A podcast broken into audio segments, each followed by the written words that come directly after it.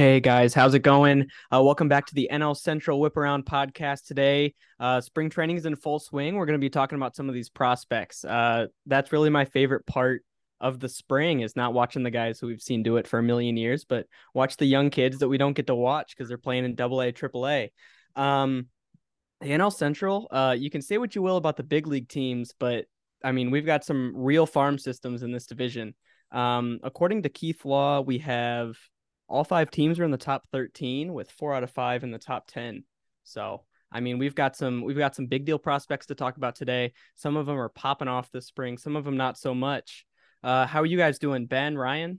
Doing great. I mean, you could not have put it any better. I mean, outside of some guys returning from injury, like I want to see how Votto does off of torn rotator cuff surgery, but like Wil Myers or other veterans on the Reds, like I don't need to see how they do. But what intrigues me about spring training is seeing how Elly De La Cruz, Christian Encarnacion Strand, like how the guys that are vying to make the club in the future do. So I think you hit it, hit nail on the head right there. And it's, it's fun, especially as we get closer towards the end. I think we're about two weeks from opening day to work. So now it's, it's getting time, uh, crunch time. There was already some cuts being sent down earlier this week from from the big league club, and you mentioned it. The NL Central, it is probably regarded as the worst out of the six divisions. I mean, there's a chance, depending on how the Cardinals do, I think we all view them as a favorite, but they can only finish with 90 ish wins and there's probably mm-hmm. most of the other divisions are going to have their winner pushing 100 so um but that being said the minor league systems are stacked. I mean with most of the teams having down seasons the last couple years reds and pirates especially they've been able to kind of grab in some top prospect talent. I mean cubs through trades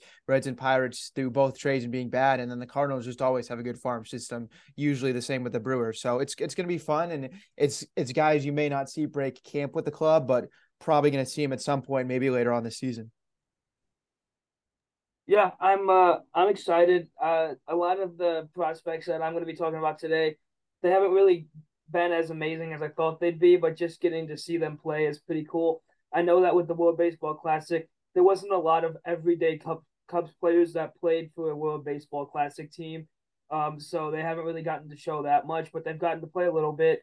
But you know, unlike you guys, I don't. I'm not really that uh, well rounded when it comes to prospects, but I think that this is a good episode for people to know that what players they need to be looking out for in the NL Central maybe in the coming years or so. Yeah, for sure. Uh, we'll talk about some guys today that uh, will impact the big league teams this year. Some of them probably won't. Uh, but we'll hop right in here. We'll start with the Brewers, um, a team that no one on this podcast has a specific allegiance to. But um, I'm a big fan of uh, Brice Turang, and we also got mm, uh, Garrett Mitchell. We're talking about today. Garrett Mitchell is going off. He's already got three home runs this spring. Um, Brice Turang hitting 375 with a home run. Um, these are two guys, an outfielder and an infielder, um, that are really climbing up some prospect ranks. And uh, in terms of Brice Turang, I think he could really be a guy that um, makes a big league impact at second base this year. Yeah, I think you make a good point on Turang. I mean, a guy that really I think came on the scene. I believe it was last summer, if not the summer before, but I think it was last summer when he really started to make his mark. And yeah, that's a guy for the Brewers. I mean, they yeah they traded they traded Kolten Wong in the to Seattle, correct? So they're yes, going to need some yeah. help. I know they got Abraham Toro, but that's not necessarily a guy that is slotted in specifically at second base. I mean, he's a utility guy. And even two at the other infield spots, uh, they have some potential weaknesses. So to get Turang, a guy that's potential to be an impact bat, um, I think at some point this season could really help them. And especially too, because you know what they have on the pitching side, they need offense. So if Turang is a guy and you can't take everything off of spring training stats, he's not going to come up um, up to the major leagues and have a three, four, five slash line. But if he can hit um, for for a decent average and show a little bit of pop, I mean that's going to bring a ton to the to the Brewers lineup because it's consistently year in year out for them where their worst side of the ball is on offense rather than the pitching. So Turang, a, a guy at a, at a position of need too, because um, like I said, the, they've got their catcher. They've got a couple outfield spots, we believe, with Winker and Yelich. Who knows if he bounces back? But infield, a spot they could use, a spot where they lost a player last year in Kolten Wong, and now they hopefully get Turang if he can keep up his strong spring. Yeah, maybe he'll be what um uh, Keston Hiura couldn't be the last couple seasons. He was a high, highly touted prospect, um, supposed to play second base and first base for him, but maybe Brice Turang can fill in there. Uh, Ryan, you got anything, or should we move on to the Cubs? he definitely seems like a guy that I think is going to be able to get on base for them. I mean, 375 average and 24 at bats. is something that I think Milwaukee shouldn't be taking lightly. I feel like he's definitely ready to make a push this year. I'm not sure if it's going to be on the opening roster, but he'll definitely see him this year, I think, in Milwaukee some point in time in the year. I mean, he's the son of Brian Turang. I think baseball kind of runs in their family. He he he played for Seattle a couple of uh, I think it was like mm-hmm. 78 games or something like that with Seattle. So I think baseball definitely runs in their family, and I know Brice is definitely their uh, top prospect. So I think they are going to be able to see him this year, and I'm I'm excited to see what he can do because I think he's a guy that's definitely going to um, get on base a lot. All right, we'll actually switch over to the Pirates here um, with a couple of guys that I absolutely love. Nick Gonzalez and Travis Swaggerty. Nick Gonzalez is my guy, although I don't really know what they're going to do with him because they just drafted uh, Termarr Johnson um, last year, like five or six overall, something like that. But Nick Gonzalez can mash. He's hitting 389 uh, with a home run in the spring. He's uh, slugging 556. Um, and then on the other side in the outfield, uh, Travis Swaggerty um, hitting 368, couple of bombs. Um, again, these guys are coming up. The Pirates are slowly accumulating some some real talent on their roster, and they could be scary. Yeah, I mean, that, especially too with Swaggerty, that's a guy who's at least attempting to force the Pirates to make a tough decision because they brought back McCutchen. I believe they have a couple older veteran outfielder spots filled. So Swaggerty, a guy, when you hit 368 and have an on base up over in, in the fours in a in a period of time here in spring training, I think he's at least giving them a chance to make that decision, especially because it's not like this is a guy who's vying to be in the big leagues for the first time. I know it was a very small sample size, but Swaggerty did get a cup of coffee with the with the Pirates. I think it was nine at bats he had in the major leagues last year. Yeah, it was nine at bats. So I mean, it's a guy who already has that very small sample size of big leagues, and he's kind of trying to say right now, "Hey, I deserve to be back up there this season." Um, I don't know exactly when those nine at bats were, but I would assume it was probably the very end of the season last year. So you would think he's saying, "I don't want to play another minor league game. I want to continue those three games, um, give or take, based on the nine at bats that he played last season." And he's given the Pirates a, a, chance to make that choice here in the next couple of weeks, and he may be in the starting lineup in Cincinnati come two weeks from tomorrow. You know, a guy I want to talk about uh, is uh, someone that we haven't really talked about. I don't know. I might butcher his last name here, but it's it's Drew Maggi or Maggi, and he's batting 467 and 15 at bats. He has two bombs and six RBIs, and he's 33 years old and he's never played in the MLB. What a perfect team to play for for the Pirates. I feel like they're definitely going to see him this year. I mean, I think he's been really well. He started really well in spring training, and I think he's just going to kind of keep on going up. I mean, at 33, it's kind of it's kind of now or never to kind of get some MLB playing time. And with the Pirates, I mean, he's a third baseman. I mean, obviously you have Brian Hayes, but I think he definitely could maybe see a spot on the roster, not opening day, but sometime throughout this uh throughout this year. And I feel like a lot of the guys you are going to be talking about, not most. Of, I don't think most of them will make the opening day roster, but definitely players that to keep your eye out to see this year for sure. Yeah, you know, a player like him at that age, you know, he could come up, he could provide some uh, bench depth, but we're not talking a big uh, six figure contract coming up for him, but he could definitely provide a little bit of impact this year if they need him. Uh, we'll move on now. We will go to Ryan's Cubs. Um, he's got a couple of big guys up here. One that I'm not a big fan of, and we will talk about that for a little bit. Ryan, you want to take it?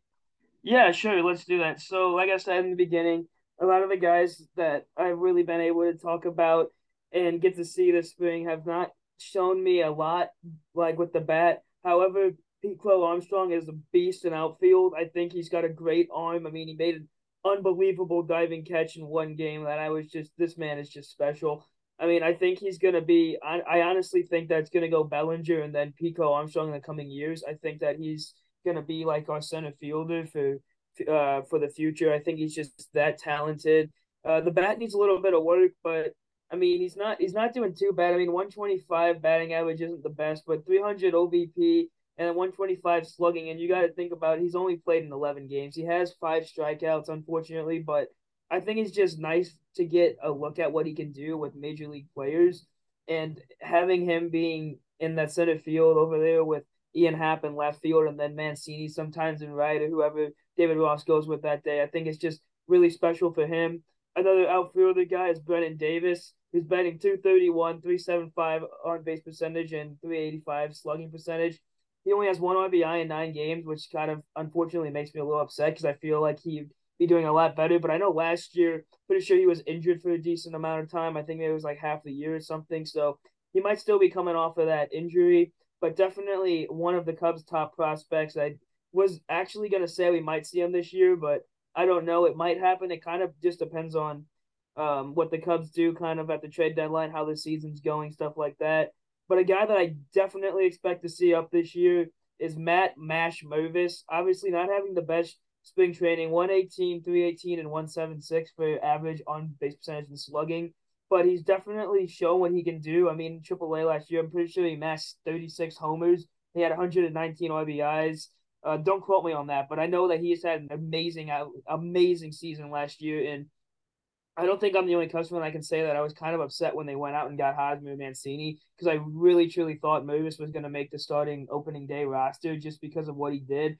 But I guess the Cubs want to have some type of veterans in the clubhouse, which all makes sense. And I am a big Eric Hosmer Mancini guy, and I know this episode's not about them, but to be able to have guys like that in the clubhouse is definitely going to help out the young guys. But I think right now for spring training, the things I'm just kind of enjoying are just getting to see those guys when you don't really know when they're going to come up necessarily, but you get the joy of watching them in spring training. They get the joy of learning a lot of different things from instance like Ian Happ, you know, Nico Hoerner, stuff like that. These guys are teaching them things that they've probably never been taught. So just being able to get that big league experience. And then uh, other guys, I'm not, I'm not gonna like talk about their stats, but Owen Caissie and Jared Young are both in the World Baseball Classic right now, and they have been very, very good for Team Canada. I think Caissie and Jared Young have definitely been able to get on a lot. Javier Assad, I know that he's definitely not a rookie, but uh, he's a guy that is kind of fighting for that fifth spot in the rotation.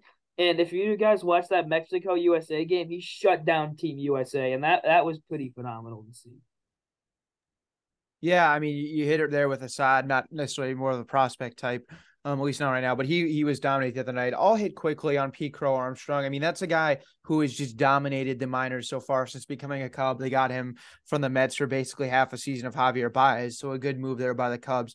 And he's not someone who was going to break camp with with the team by any means. I mean, he's still got work to do in the minors. So I think just to see him get some of that experience um, in, in, the big leagues and learn that big league pitching timing, I think it's good. No matter what the stats you have to be sure, maybe you'd like to be him to him to be above the Mendoza line, but I think just getting to see some of that timing, get that experience that he can take now with him into the minor league season, I think is important. And whether he's gonna actually become good or not, who knows? But I think there's there's flashes certainly there and something to be excited about.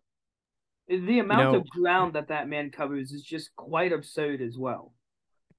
Yeah, he has a he has a great. I mean, you know what you know what he looks like. He looks like you know those like things that keep like the camera stable, the gimbals. Like you can move the whole apparatus around, but the camera stays still. That's what his yeah. head looks like running around out there. That's how you can really tell what a good outfielder is. If like they uh they're able to keep their heads still and all this crazy stuff is happening around them. That's that's exactly what Fernando Tatis Jr. does not do in right field. But that is for another day. All right, uh, Ben, do you want to get on to the Reds with um, Christian Encarnacion Strand, the superstar, the Juan Soto of this year? Yeah, I mean that's a guy who has has taken over for, for from spring training so far, and sadly a guy that was reassigned to minor league camp just a couple days ago, which I think is is totally understandable. I mean, there's no reason to potentially rush him into the opening day roster as good as he's looked, and I think that will continue.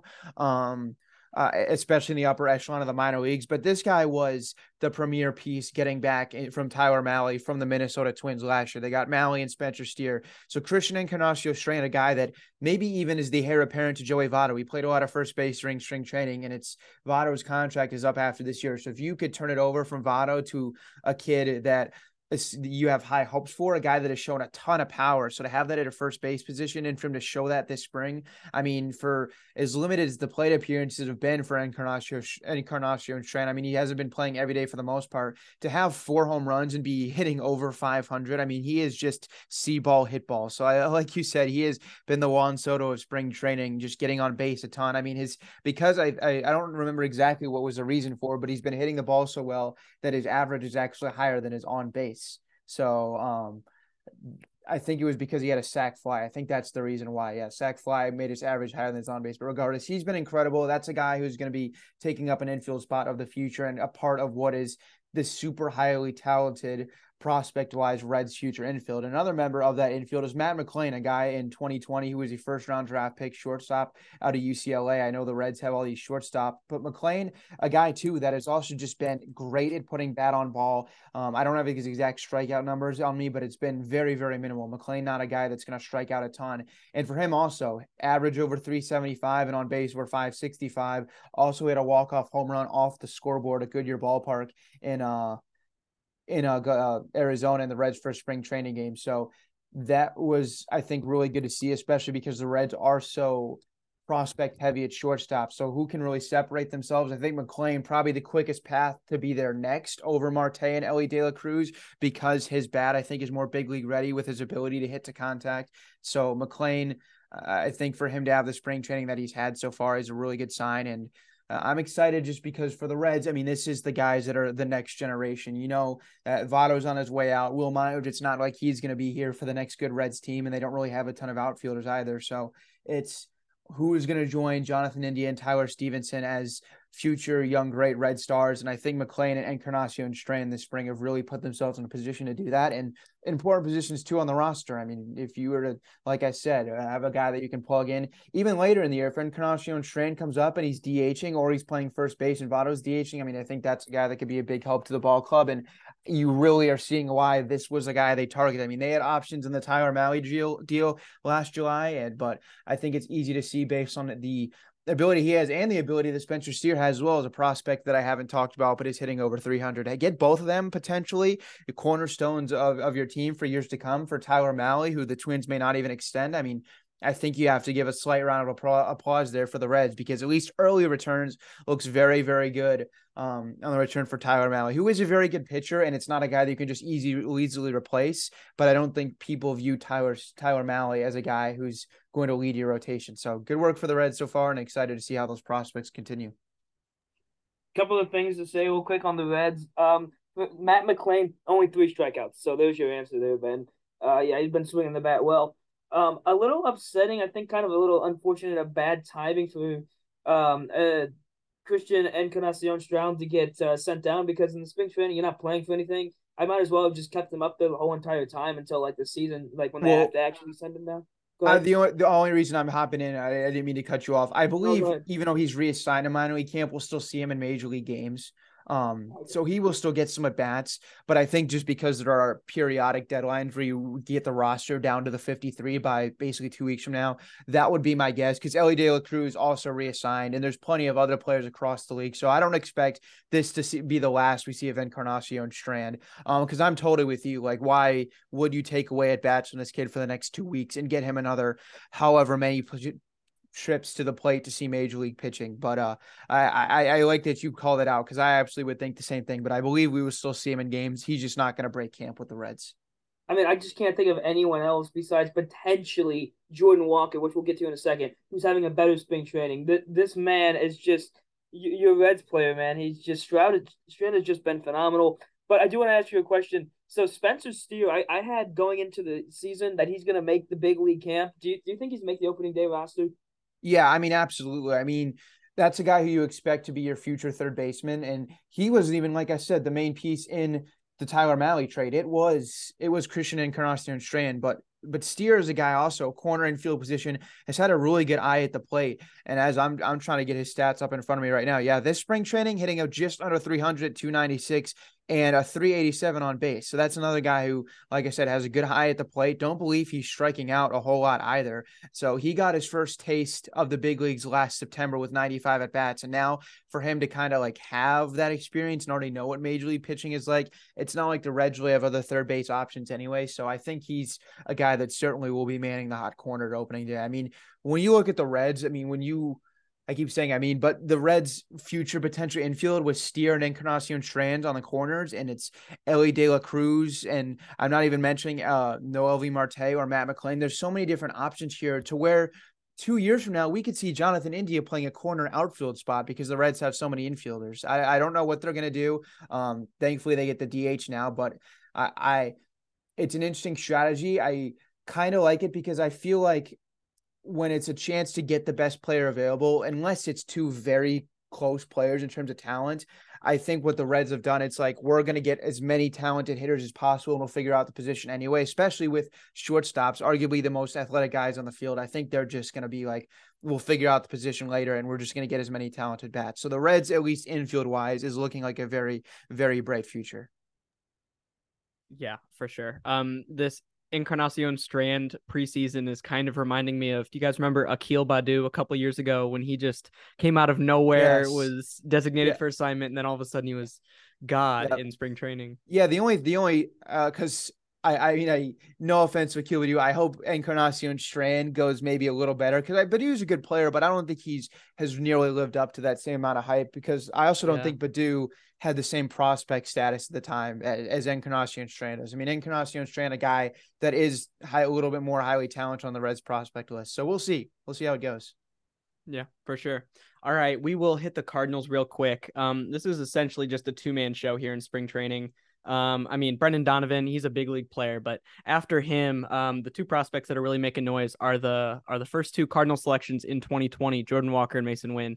Walker's the main story here. Number four prospect in baseball, hitting 405, 405, and 730 with three home runs. This guy, you know, it's not very often that a card that the Cardinals get the chance to draft a guy like this at 6'5, 225 um, power and speed. Um, I think it was the weird 2020 draft, and he was coming out of high school and not college, which was the which was the trend that year.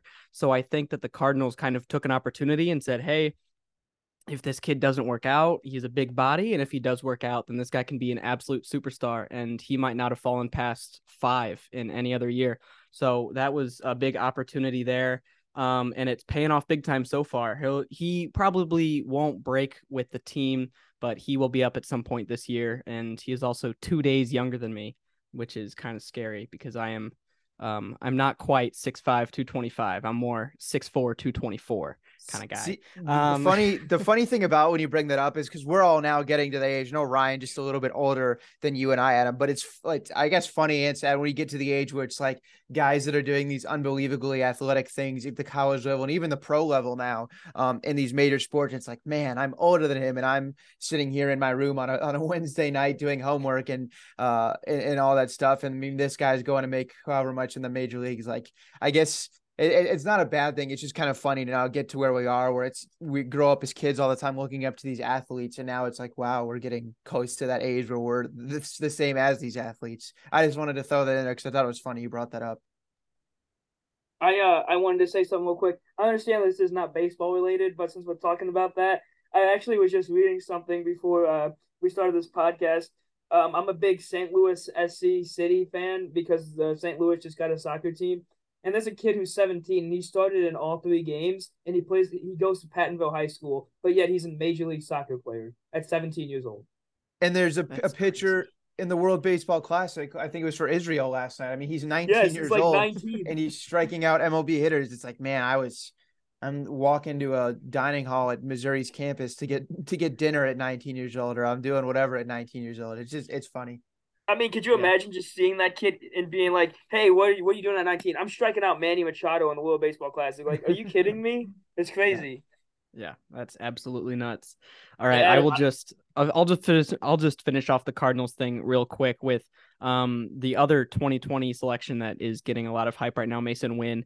Um started out as a two-way prospect. Right now, he's just focusing on hitting defense. Still, he can throw 99 across the diamond. He can hit 100. Um, he uh, hit 296, 375, 556 with a couple of bombs this spring. Um, he looks like he still needs a little bit of polishing, but he is he is a star in the making. He's just way too toolsy right now, or not too toolsy. You can't be too toolsy, but um, it seems like he kind of needs some polishing on a little bit of that. Um, but I'm sure he's only like 20 or 21, so we will get some of that here in the next couple years.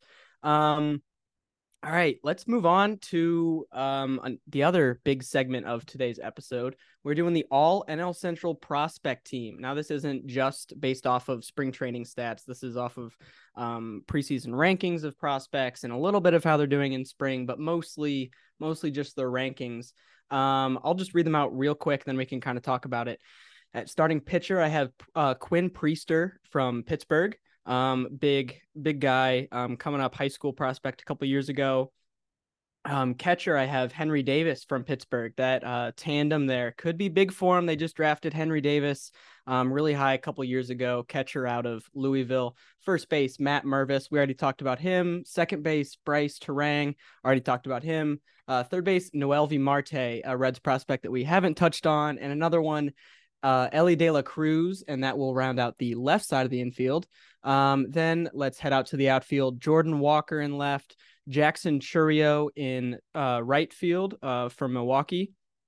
And of course, Pete Crow Armstrong manning center field. Um, I really like doing these like all star teams for like really uh, mundane things. I, I don't know. I just really like it. Uh, what do you guys think about this team? Yeah, I thought it was fun that the three of us were kind of able to collab and come together to make this. I'll hit on a couple players. I mean, one Quinn Priester, starting pitcher um, w- with Pittsburgh. That's a guy too who from Illinois, not too far from where I went to high school, close enough to where uh my high school's baseball team played his and I was on the team but my friend um or actually multiple of my friends had multiple bats against this guy when he was back in high school and obviously uh a very hard pitcher to face at that time and someone that's gonna be a hard pitcher to face in the majors when he makes it. Although I think one of my friends uh Donovan if you're listening to this I believe he reached base against him. I'm not positive but I believe he reached base. Um so Donovan a guy I'll, I'll maybe bring on for the future because he's a diehard Cubs fan and I'll have to remind, remember to ask about that. But uh Priester yeah that's a guy um, Pittsburgh, who has not necessarily found their pitching a ton. Um, they've they've had uh, Mitch Keller, their opening day starter, but needs pitching. Priester, a guy that is going to make a future impact for them. And then real quick, um, uh, I'll talk about the two Reds because uh, we haven't hit on them. Noelvi Marte, we have at third base because that's where he most likely projects and where the Reds are planning to move him. He is a shortstop, shortstop when they acquired him from the Mariners in the Luis Castillo deal huge bat, um, has some power in it too, but he's most likely uh, projects more as a third baseman, and that's probably going to move him because of the guy who's going to be manning shortstop. Who up next, Elly De La Cruz, switch hitter, ton of power. Totally see him as a 30-30 guy in the future because he can run, but he also can hit from both sides of the plate. Um, and that's a guy who's already a, a highly ranked prospect in baseball, and a guy I think before he makes his debut because it'll be either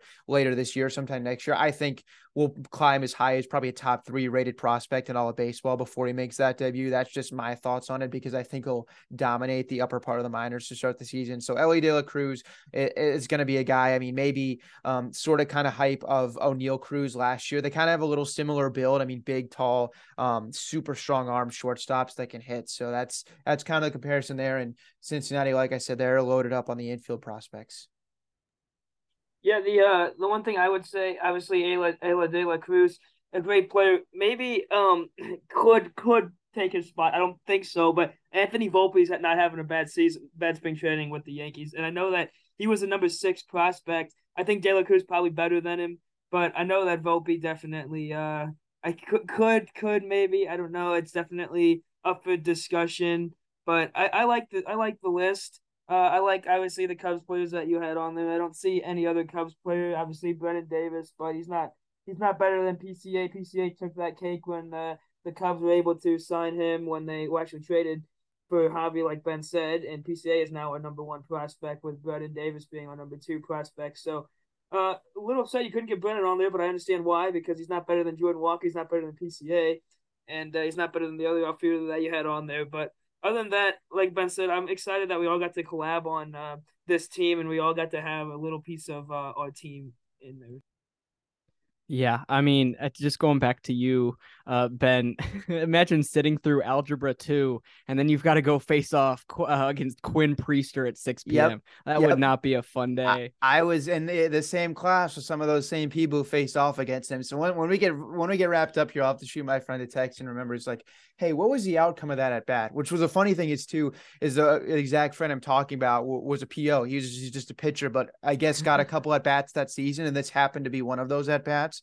So that that'll be a fun story because uh, much respect to what my friend was able to do in high school as a pitcher, but he uh, was not the best from the plate. Thus, the reason he was a PO. So it's it's a little surprising if I remember correctly, and he actually did reach base against Quinn at the time. Yeah, we might have to have him on, have him yeah. tell that story. Oh, abs- maybe absolutely. when Quinn Priester comes up. Yeah, no, that that would be fun too. And he's a guy who uh, knows just a whole lot about the Cubs and their farm system. So uh, him and Ryan can can talk up their prospects one day when I have them on.